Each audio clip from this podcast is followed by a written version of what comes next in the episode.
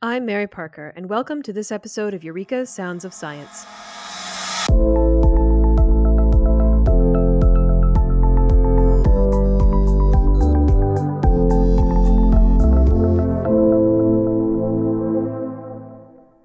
Today, we are looking ahead at the coming year. I am joined by several experts who will tell me all about what they think will be the next big thing in their field and offer their predictions for the industry at large.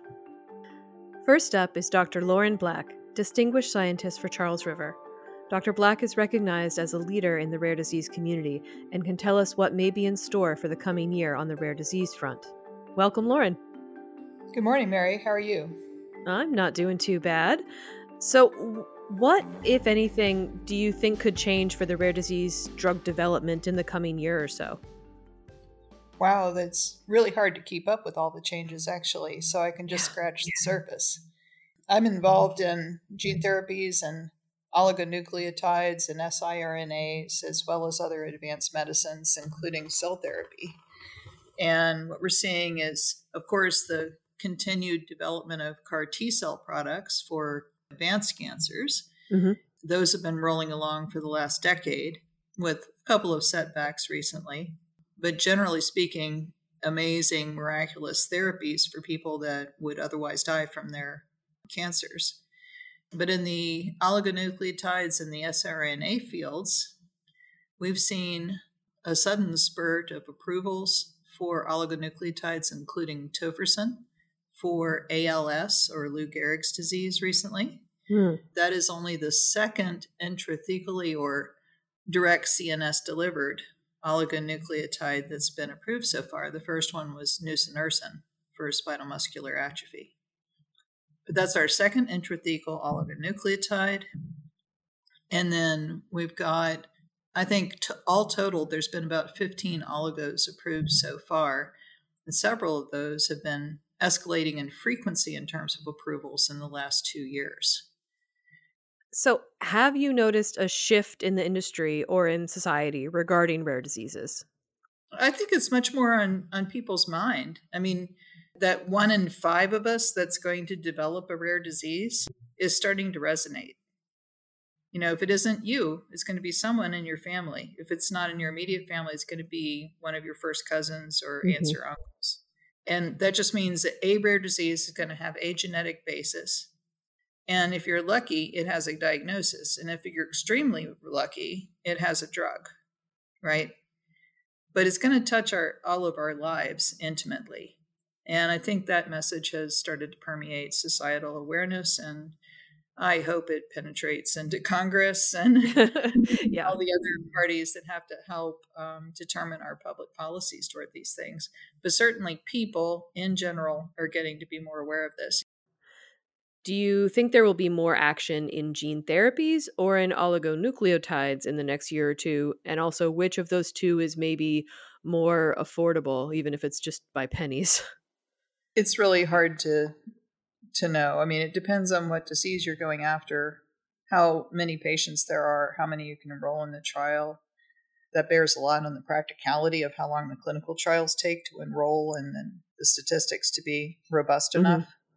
The oligonucleotides, I think, are somewhat more practical from the potential of the manufacturing aspects are much more simplistic than trying to generate an, a gene therapy vector product. So I would say, from the perspective of that, oligonucleotides are a little bit more straightforward.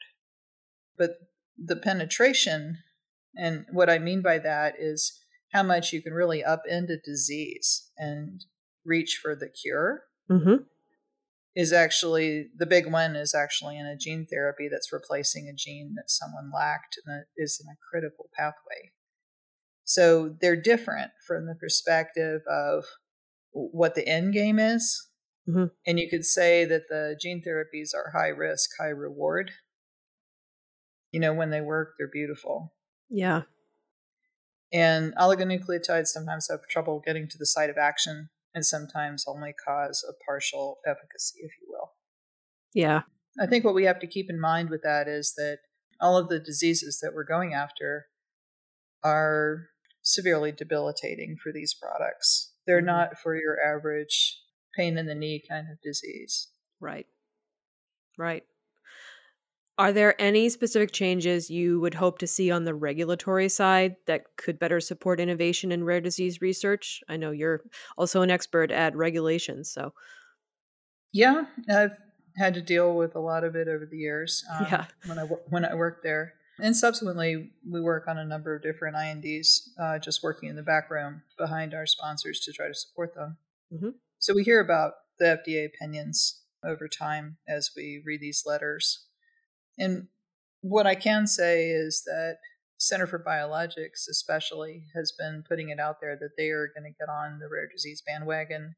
Peter Marks, who's head of Center for Biologics, has recently announced a program called SMART.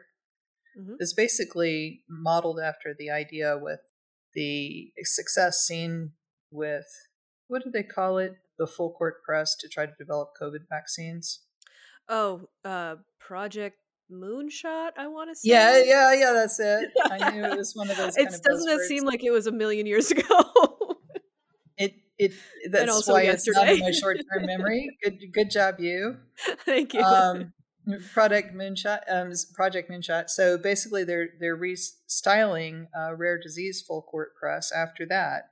Okay. And uh, Peter Marks intends to hire uh, a bunch of new reviewers to provide the really uh, advanced handholding for people that are in academics, for people that are in small companies and collaborations, and for foundations that are developing these drugs.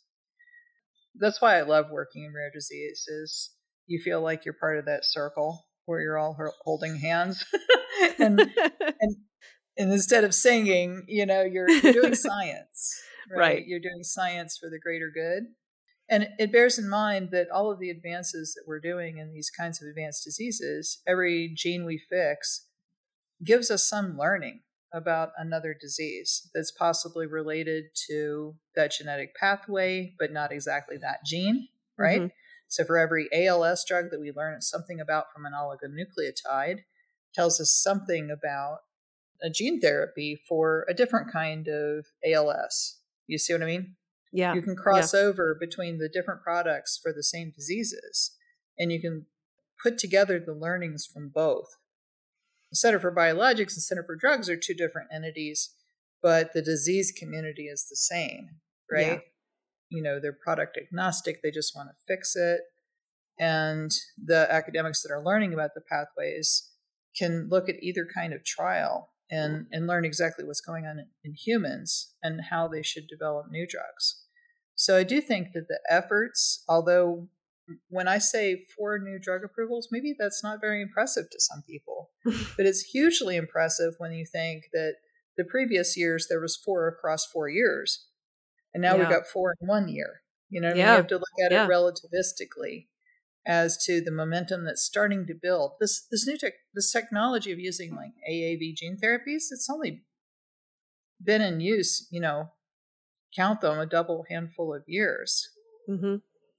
You know, like give us a break on the speed here. You know, like I just heard from somebody that works in genetics uh, last weekend. I was talking to them over cookie baking, and they said that you can now get a whole genome sequencing for under a thousand dollars.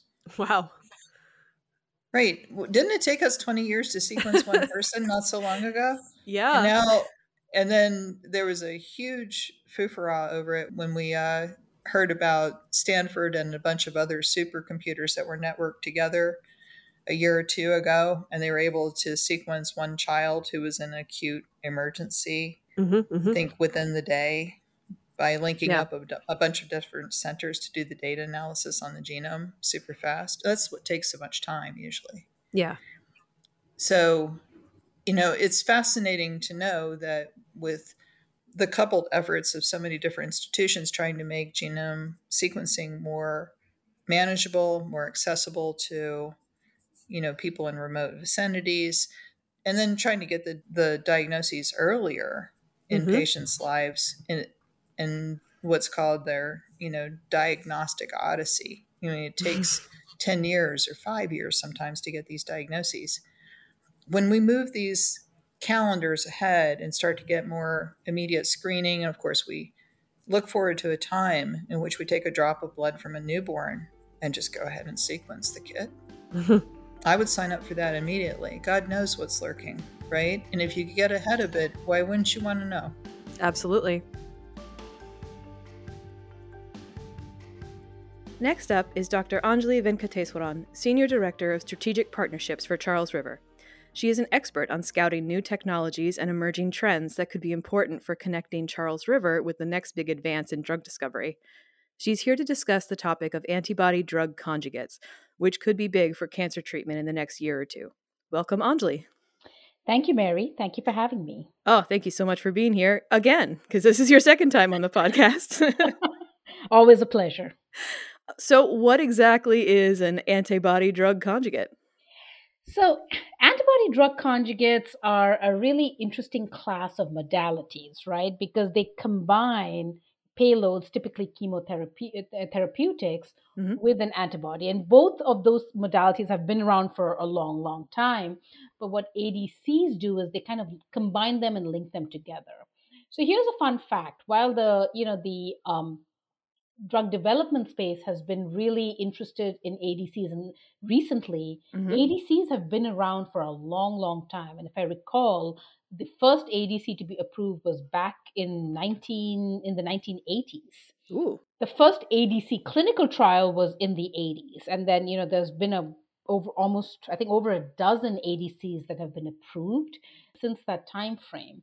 However, in the early days, ADCs kind of got a bad rap because they're made up of three individual components, right? So mm-hmm. you've got your targeting antibody, which is essentially analogous to an engine on a train, tells you where you need to go, drives the drug to your target, which is the cancer cell. Mm-hmm. And then there's a linker, which basically links the antibody to your payload. Now, in the previous iterations of ADCs, the linker technology was not where it should have been. There were instances where the payload, which is a toxic drug, a chemotherapy, would fall off and mm. cause a lot of off target effects. So ADCs kind of got a bit of a bad reputation there. But thanks to developments in antibody engineering, in linker chemistry, and a creative design of payload, ADCs are really experiencing a renaissance of sorts. I really do believe that this is a modality that's only going to continue growing. And you, when you see the number of ADCs that are being approved and the buzz around them, it's pretty clear that I think ADCs are, are going to be here to stay. So, in the most basic terms, an ADC or antibody drug conjugate will take something like a chemotherapy and be able to target it to the cancer cells and theoretically bypass all the other healthy cells, yeah? Yes, and cool. so that that's that's exactly right. So ADCs, the, the the most important element is that targeting concept, right? Mm-hmm, because mm-hmm. and so that's where the target of interest comes in, and the antibody specificity comes in. And but there has been quite a bit of success in specific cancer types like ovarian, triple negative breast cancer, and m- most importantly in hematological malignancies. In other words leukemias, different types of lymphomas. That's where there's been a ton of success. So essentially, we're looking at, you know, leukemias, lymphomas, and gynecological malignancies is where we've seen the most success to date. That's really great because, correct me if I'm wrong, but things like the blood cancers can be a little harder to treat because they can't be touched physically it's the whole body if it affects exactly. all of the blood yeah exactly. and you could also in theory deliver higher doses of chemotherapy since it won't be affecting the healthy cells in theory so it won't cause as many side effects if you deliver higher more toxic doses. Absolutely. That's yeah. absolutely true. The other really cool thing about adcs is you're able to tweak multiple components. You're able to tweak the antibody to mm-hmm. engineer an antibody with a maximum specificity. You're able to really tweak and improve the linker so that you know the payload doesn't fall off prematurely or inappropriately and you're also able to creatively design the payload in other words you don't have to only use chemotherapy in fact there is a recently approved adc the brand name is lumoxiti that targets hairy cell leukemia and its payload is act- actually a bacterial toxin hmm. But at the end of the day, it does the same thing. It goes in and it basically kills the tumor cells from the inside out. So, what does it look like on the regulatory side? Are they seeing more INDs for this type of technology? Are they getting excited about it? Yeah. I mean, there's a few things that point to a really exciting regulatory landscape. First off, there's over a dozen ADCs that have been approved, and the number changes by a few depending on, you know, because there, keep in mind some of the early ADCs, there was a couple of them that were discontinued and then one was reapproved. So the number shifts a little bit, but definitely over a dozen appro- uh, FDA approved ADCs that are available today. Mm-hmm. And there are well over 150 ADCs in clinical trial, which basically means all those INDs were approved and they're now in the clinic. And the preclinical pipeline is just looking bigger and better. The reason for this is because, again, with the improvement of these individual components and the sum of the parts, there are a lot of drug, you know, oncology drug development companies who are looking at ADCs going, wow, this is a modality that works if the right components are put together. And in fact, we're seeing a lot of pharma companies like you know Pfizer, AstraZeneca, who have publicly announced acquisition or asset deals for ADCs. And so that to me is a big indication when big pharma is interested in developing and commercializing ADCs. That to me suggests that you know they definitely have the knowledge on how to get a a therapeutic asset from preclinical through IND into the clinic and into approval. So, mm-hmm. very, very positive trends. And definitely the data is really, really compelling. I'll give you an example. There was a one of the ADCs that caused a lot of buzz was an ADC for HER2 positive metastatic breast cancer called Enhertu. And the phase three clinical data for this particular ADC showed a pretty amazing 72% reduction in disease progression. That's that's kind of amazing. And so again, when you look at these kind of data, you're like, wow, these ADCs really work. yeah. And can you go into more detail on some of the more recent technological advances in antibody engineering that have led to this kind of boom? Yeah, I mean, therapeutic antibodies have been around for a long, long time, but increasingly we're seeing just more sophisticated screening methodologies. I mean, we've come a long way from the traditional hybridomas and the instability of hybridomas and things like that. Now we're looking at extremely sophisticated panning methods, which is a, basically a simple way of saying you're screening for the for high affinity antibody binders. You're hmm. looking at individual cell screening, and you're able to really zoom in. There's a lot of publications and a lot of platforms out there that allow you to zoom in at the individual B cell level to find those diamonds, find those antibodies that really have high affinity and high specificity. So I anticipate again as these methods, you know, move beyond R&D into commercial applications and with collaborations between engineers and antibody scientists and bioinformatics people to analyze the data, we're just going to see a boom, I believe, in the next generation of antibodies that are really going to surpass anything that we've ever seen.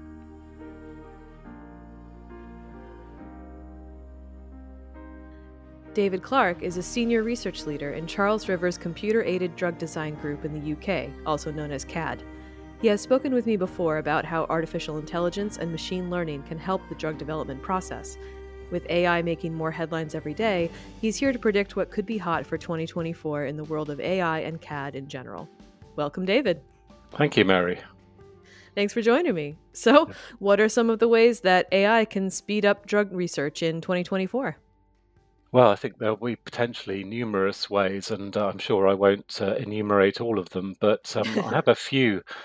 It's sort of at the front of my mind, and the first of which is the uh, AI based techniques for protein structure prediction. Uh, so I'm mm. talking about things like uh, AlphaFold and RoseTTAFold. I mean, they've already had a, a, marked impact on numerous areas of structural biology and drug design. I think you know there's only one way forwards for that, and that's upwards because they haven't sat still. Those uh, people developing those methods, there were some criticisms of sort of the early versions, but um, now they're mm-hmm. coming back with enhancements that are due to, I believe, be released in 2024. So that will include things like uh, protein models that include water molecules and metal ions, and even positioning ligands within protein structures, and also being able to predict the structures of protein complexes. So, you know, molecular entities that contain more than one protein, uh, and that's again something that was a bit of a limitation in the the early versions. Now, correct me if I'm wrong, but uh, I, just to give like a very thumbnail sketch version of the problem, proteins are folded in numerous different ways, making them quite complex and kind of hard for us to visualize. But it's important for us to know the shape so that we can find drugs that can attach to them.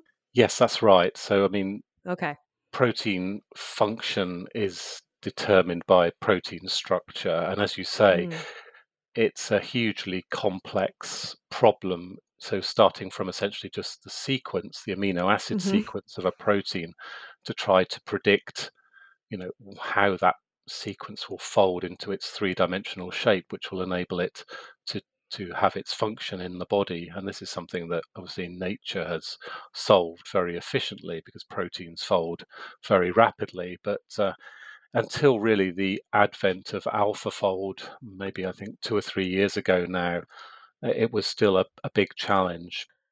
So, what other aspects of computer aided drug design do you hope to see progress in in the next year?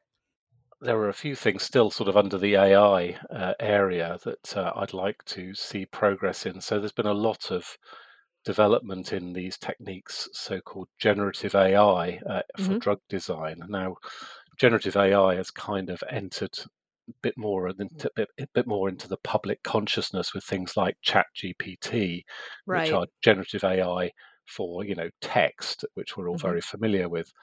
But in uh, the field of drug design, the generative AIs are um, useful for actually generating chemical structures, so new ideas for drug molecules. So you can train uh, a neural network to have some understanding of what a drug molecule looks like and then present it with a specific task and ask it to invent essentially some molecules that look something like what you've uh, shown it but that are still novel. Mm. Um, so that's, I think, an area with great promise, great potential because we know that chemical space is just vast. I mean, you know, mm. people estimate that you know 10 to the 60 molecules, you know, of sort of drug-like size and, and composition could exist in in theory, mm-hmm. uh, and even our largest collections. Even virtual collections are still in the sort of billions or trillions. So, mm-hmm. you know, there's a vast area of, of space that's untapped still. So, the prospect of having computer algorithms that can invent novel but sensible compounds mm-hmm. uh, is very very exciting. It's it's been something we've been wanting to do for you know 30 years or so. I think really all of my career, and it looks like we're starting to sort of get to the point now where that is beginning to be uh, a realistic prospect. Uh, what other things do you think are going to be important in the coming year? Yes, well, perhaps switching away from AI, at least for the moment, there's still a lot of interesting work going on in, in the broader CAD field. Something that we're having to increasingly deal with is um, what are known as newer modalities. Historically, computer aided drug design has really concerned itself largely with small molecules, perhaps you know the sort of small molecules like aspirin or you know other drugs mm-hmm. that we're perhaps historically familiar with.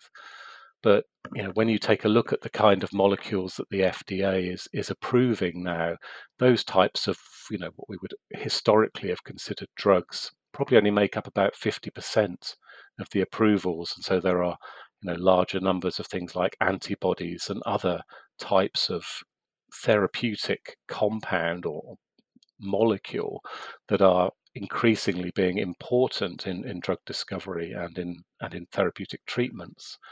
Uh, increasingly, RNA in its various forms is coming to the fore as, as a class of drug target. Mm-hmm. Uh, and again, you know, historically the sort of modeling techniques that we've grown up with have really been directed towards normal proteins, not DNA and RNA. So there's a whole area of development and you know proof of new tools that will enable us to hopefully address those kinds of challenges when they come our way. So, what are some challenges you predict will come in the next year, and how can we maybe overcome them? Well, I think coming back to AI, um, you know, we have this, I think, fundamental challenge still that, you know, whatever algorithm or, or computer method you're doing, you know, the old rule of garbage in and garbage out still applies. you know, there's no way around yeah. that. And I think people are, you know, growing increasingly aware that AIs are very dependent on the kind of training set that they learn from. And people are very mm. worried about this in some areas, you know, in particular things like recruitment. You know, you might get bias because you've only trained the AI on certain mm-hmm. types mm-hmm. of, of candidate and it's the same you know in, in any field and in drug design it will be the same so we need to make sure that our training sets are as large as possible uh, as high quality as possible and of course you know that takes a vast amount of effort to you know assemble and curate those mm-hmm. kind of data sets. Um, but hopefully, you know, over time, that careful effort will pay off. Yeah. This might be a personal rant, but in, in in my opinion, a job category that is perhaps being overlooked and underused by people building these these AI databases is librarians. I mean, they mm. know all about how to curate data in ways that are going to be readable and unbiased and good for the computer to be able to process. I mean, digital, there are whole, you know, master's degrees in, in mm. digital librarianship or, or whatever they call it. So get out there and hire some librarians. That's what that's yeah, my no, no. advice. well, that's right. You need those kind of people who have that attention to detail really i mm-hmm, think absolutely. Know, when, when, you're doing these kind of tasks because you know it, it's not the most necessarily the most glamorous of activity but it is it's it's fundamental to you know success in this area absolutely um, absolutely um, well thank you so much for talking with me david and i hope that all of these predictions come true in, in a year or two it's been my pleasure thank you very much mary Liz Nunamaker is Charles Rivers Director of Animal Welfare and also the outgoing president of the 3Rs Collaborative. She is tuned in to what will be important in the research animal field in the coming year. Welcome, Liz. Thank you. So glad to have you. So, just as a quick intro, can you tell us about the 3Rs and the 3Rs Collaborative? Yeah, so the, the three R's are refine, reduce, and replace. And very briefly, in case you haven't heard of these before, Refine means that we are critically looking at our methods that we use for working with animals and we're figuring out ways to minimize the impact on them. Mm-hmm. Um, usually, people think of this as, you know, providing pain medications to animals. And that is important, but also looking at potential stressors or distressors for our animals. And this could be as simple as looking at how we house these animals, how we handle them. And so, using things like group housing for social animals, making sure that we use low stress handling methods are all mm-hmm. really important refinements. Reduction or reduce are ways of optimizing the number of animals that we use in research. And so, this might be getting more data from fewer animals or just using smart research design strategies so that we can use the right number of animals to ensure scientific validity. Mm, mm-hmm. And then lastly, replace is finding ways to not use animals at all. These methods are generally uh, revolve around the use of cell culture techniques and computer simulations. Um, so, the Three R's Collaborative is a growing nonprofit organization that's really committed to identifying and promoting practical and impactful 3Rs initiatives. They currently have a few different focuses. Um, so, one of these is environmental health monitoring for the ultimate replacement of live animal sentinels with environmental testing. Hmm. Using um, refined or low stress handling methods with mice, uh, the use of microphysiological systems to ultimately decrease, potentially even replace the use of animals in um, primarily drug discovery, but in other areas. Then we have things like trans- translational digital biomarkers, and these will help reduce the number of animals needed because we're able to gather a lot more information, a lot more data on a given study. But it also improves the lives of the research animals because it's minimizing how much we're handling them because the smart caging techniques allow us to gather this data without even interacting with the animals. So we, as in Charles River, came up with the idea of the fourth R last year, responsibility. So looking ahead, what are some of the pressures on the industry in general to approach animal models responsibly? Yeah, so I see it as as two primary responsibilities. We have a responsibility to the animals that we're using in research, that we are making uh, the best choices possible to care for them, that we minimize the use of animals wherever we can, replacing them with inanimate objects, whether it be cell culture or uh, computer modeling and we also have a responsibility to the public.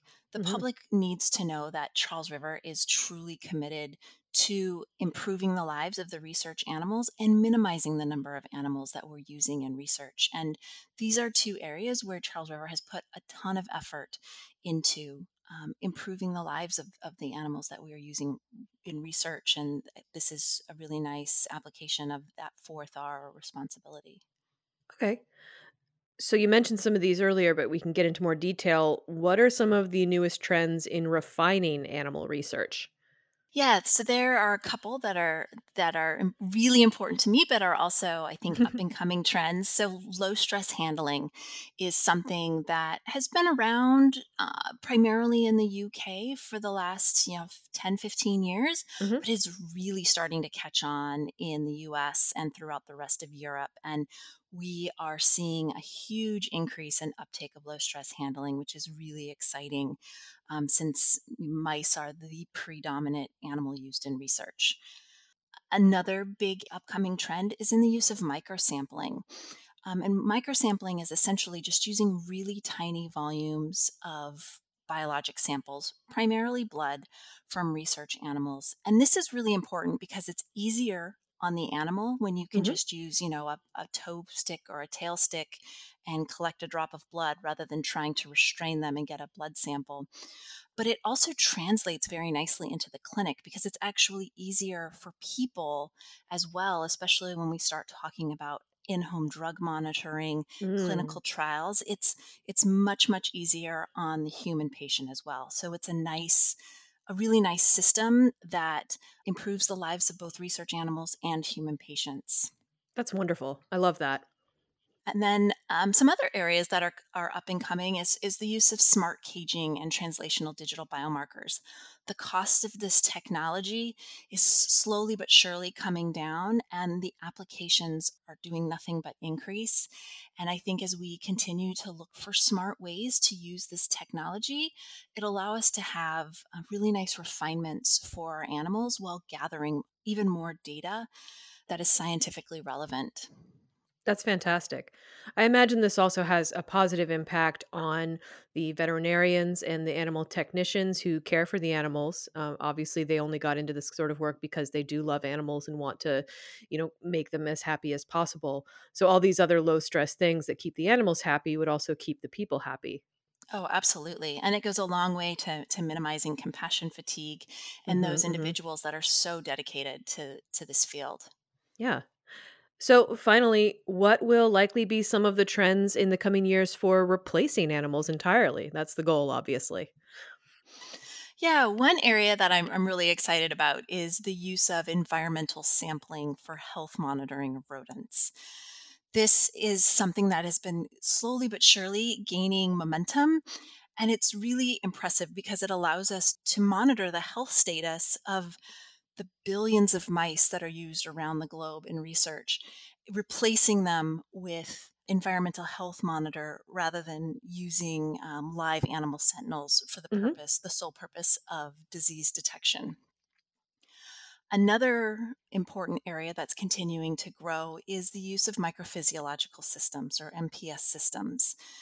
These systems currently exist for every single organ system, but their use has been a little bit hit and miss, partially because there's not been widespread regulatory support for these systems. But as that, that data continues to grow, there's a number of individuals that are working to collect all of this data so that they can start putting pressure on the regulatory bodies for data acceptance. And this will be great because it'll ultimately lead to a reduction initially in the use of animals, mm-hmm. but long term, it could ultimately replace the use of animals in drug development. And going hand in hand with this is the use of organoids, which are essentially tiny, self organized 3D tissue cultures that that can be used either alone or in conjunction with, with MPS systems. And they allow you to look at cells and how they interact together in an organ structure, um, how they're going to respond to the environment, and how they might respond to drugs. So they are a very powerful ally in the drug development process that doesn't use live animals. You can do a lot of initial screening in the drug development process with these organoids rather than using mice and rats like that are traditionally used. Yeah, that'd be great. I mean, I know a lot of them are used in these early stages in drugs that might never get past that first stage. So, eh, which can seem like kind of a waste if you have a, another method of of weeding those drugs out. So, I think that's a really important step. Yeah. And it's exactly because it's not an all or none. I think a lot of people think, oh, we have to 100% re- you know eliminate the use of animals mm-hmm. but these technologies organoids and microphysiological systems they're very synergistic with the animal models that we're using and so you can answer some questions better in you know either in the in vitro system or in the in vivo system but ultimately it leads to a more scientifically sound set of data so that we can you know accelerate the drug development process and make sure that that drugs are adequately screened and that they're safe using the fewest number of animals possible. Yeah exactly. I mean if it's not total replacement it's still definitely reduction. So exactly. that's, that's exactly. an important point. Well thank you so much liz. This has been really interesting and i hope that all these predictions come true in the coming year. Thank you so much for having me. It's great to be here. All right. Bye. Bye